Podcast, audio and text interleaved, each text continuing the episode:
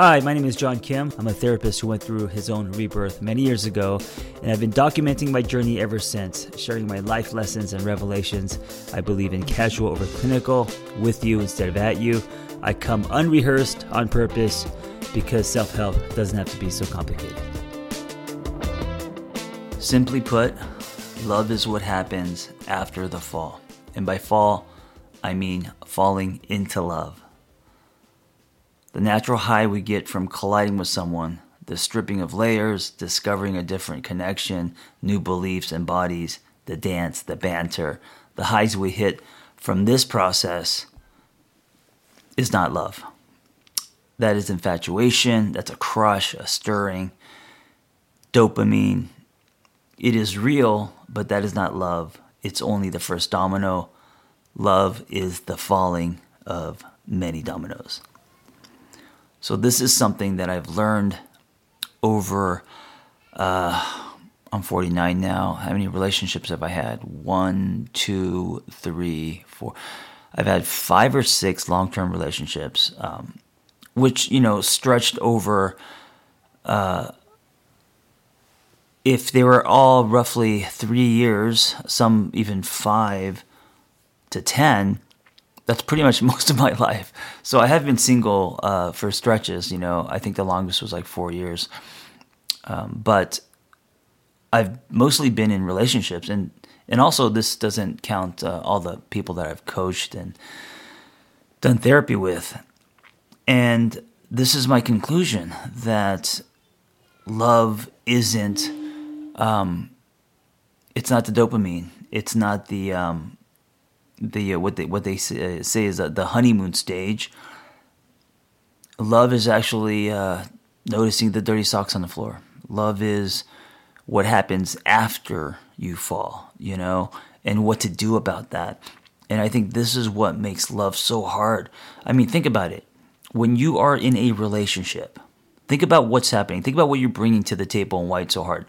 In the beginning, it's not hard because in the be- in the beginning, um, the the chemicals in your brain and how you feel and the validation and the hot sex and all of that uh, can fog up the windows very fast. Meaning, uh, it's hard to see anything else, right? And you're going to minimize any kind of I don't know things that annoy you, perhaps, um, because the you're you're on cloud nine and the feeling's good. Also, in the beginning, there's also this picture that you are painting, right? Like if this goes good, then I could see a future with this person and possibly children and I see the house and I love how ambitious she is and so it's not just about what feels good but it's also about what could be.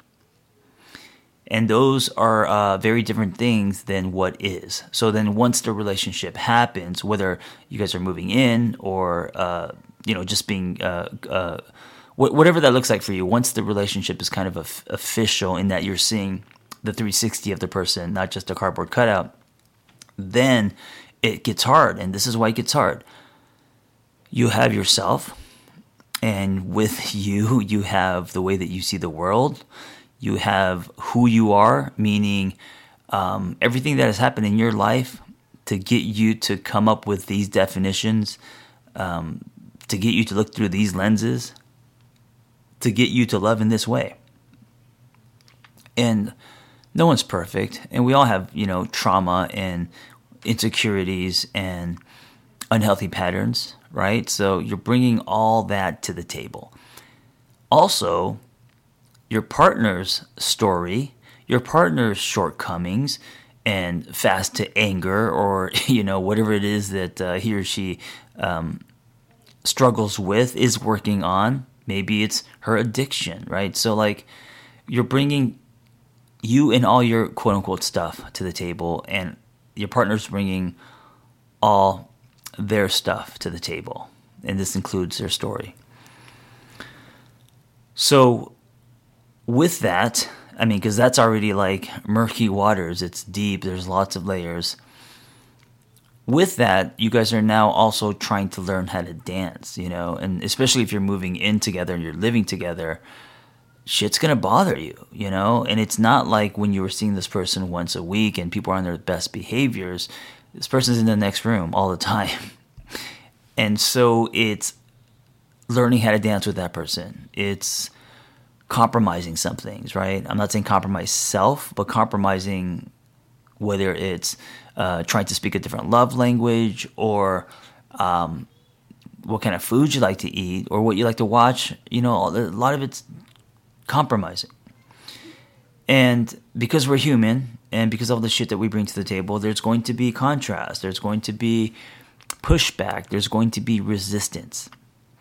And the reason why it's so hard is you taking responsibility to own your own shit is, and when I say you, I'm talking about both people, it's the only way to get this plane in the air for it to be stable. If not, what you get is a repetition of defaulting to unhealthy patterns. So, what happens is you have your patterns, your partner has his or her patterns, and if you are both not giving yourselves a brand new love experience, you're tracing the old, right? You're you're um, going back to what you're used to. You're reacting in the way that you, you're used to, and so what happens is both of you guys are creating um, an old love, and the old love didn't work. So ultimately, the plane is going to go down. The only way to keep it up is to take ownership and create something new, and this is why love is so hard. And this is why I say that love starts after the fall, you know, um, because this is where you have to roll your sleeves up and actually do some kind of work. And by work, I mean um, a lot of in- internal work, looking inward, exploring your patterns, why you do what you do, following the thread down to um, where it stems from, you know, sitting with your feelings, expressing your feelings. For many, that's really hard to do. Not running away, but running toward. That may be hard to do. Um, and also, redefining love. Because if you're not redefining love, because as we change, our definition should change, then you're also going to default to an old definition of love. And that old definition of love can, can uh, break the, the, the wing of the plane. Because that old definition of love can be you know passed down from your parents uh, who may probably weren't, uh, weren't happy or uh, media advertising movies i don't know. Uh, but also that old definition of love can come from you meaning an older version of you. So we have to be aware of all of that and then decide that you want to give yourself a new love experience and this can't be one person wanting this. This has to be two people wanting this. And if both people want this, great, right? The plane is now on the runway, about to take lit, take, take off.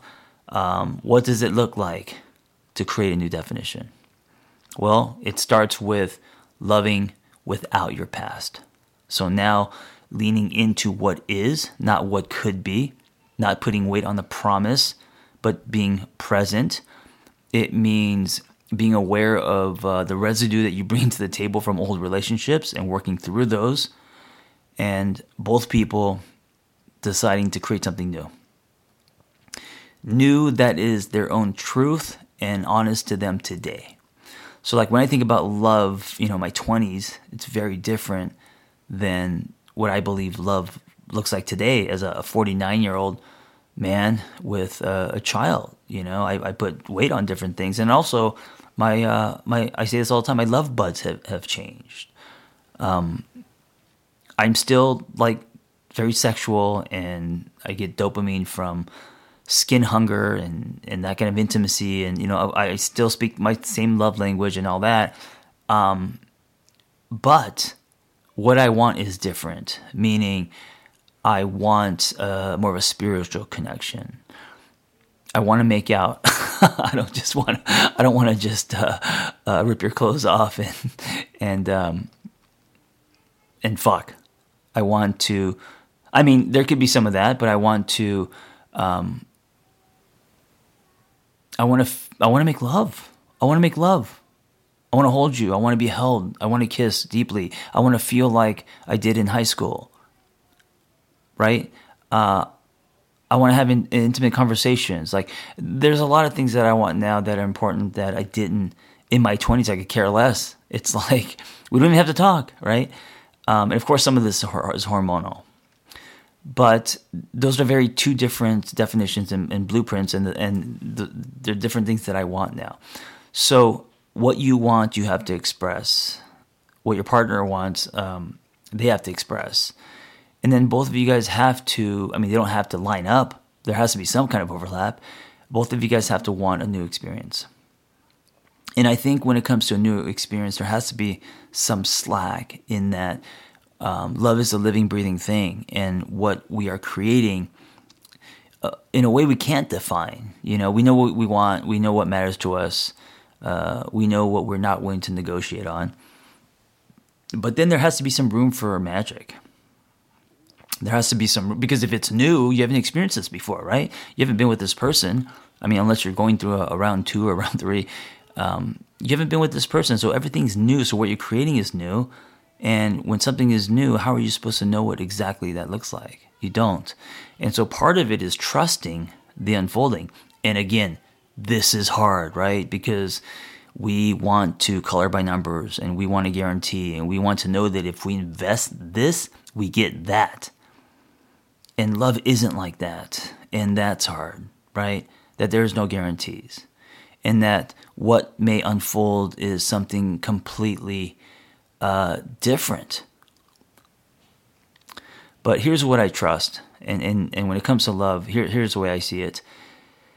If you're showing up in your most honest, authentic, uh, solid self, right? Uh, authentic to who you are today, not who you were or who you want to be, but your truth today. And if your partner is also meeting you there with their truth, and you guys start there, like water meets water at its own level, then you guys have a chance because you're building on truth, and truth is foundational.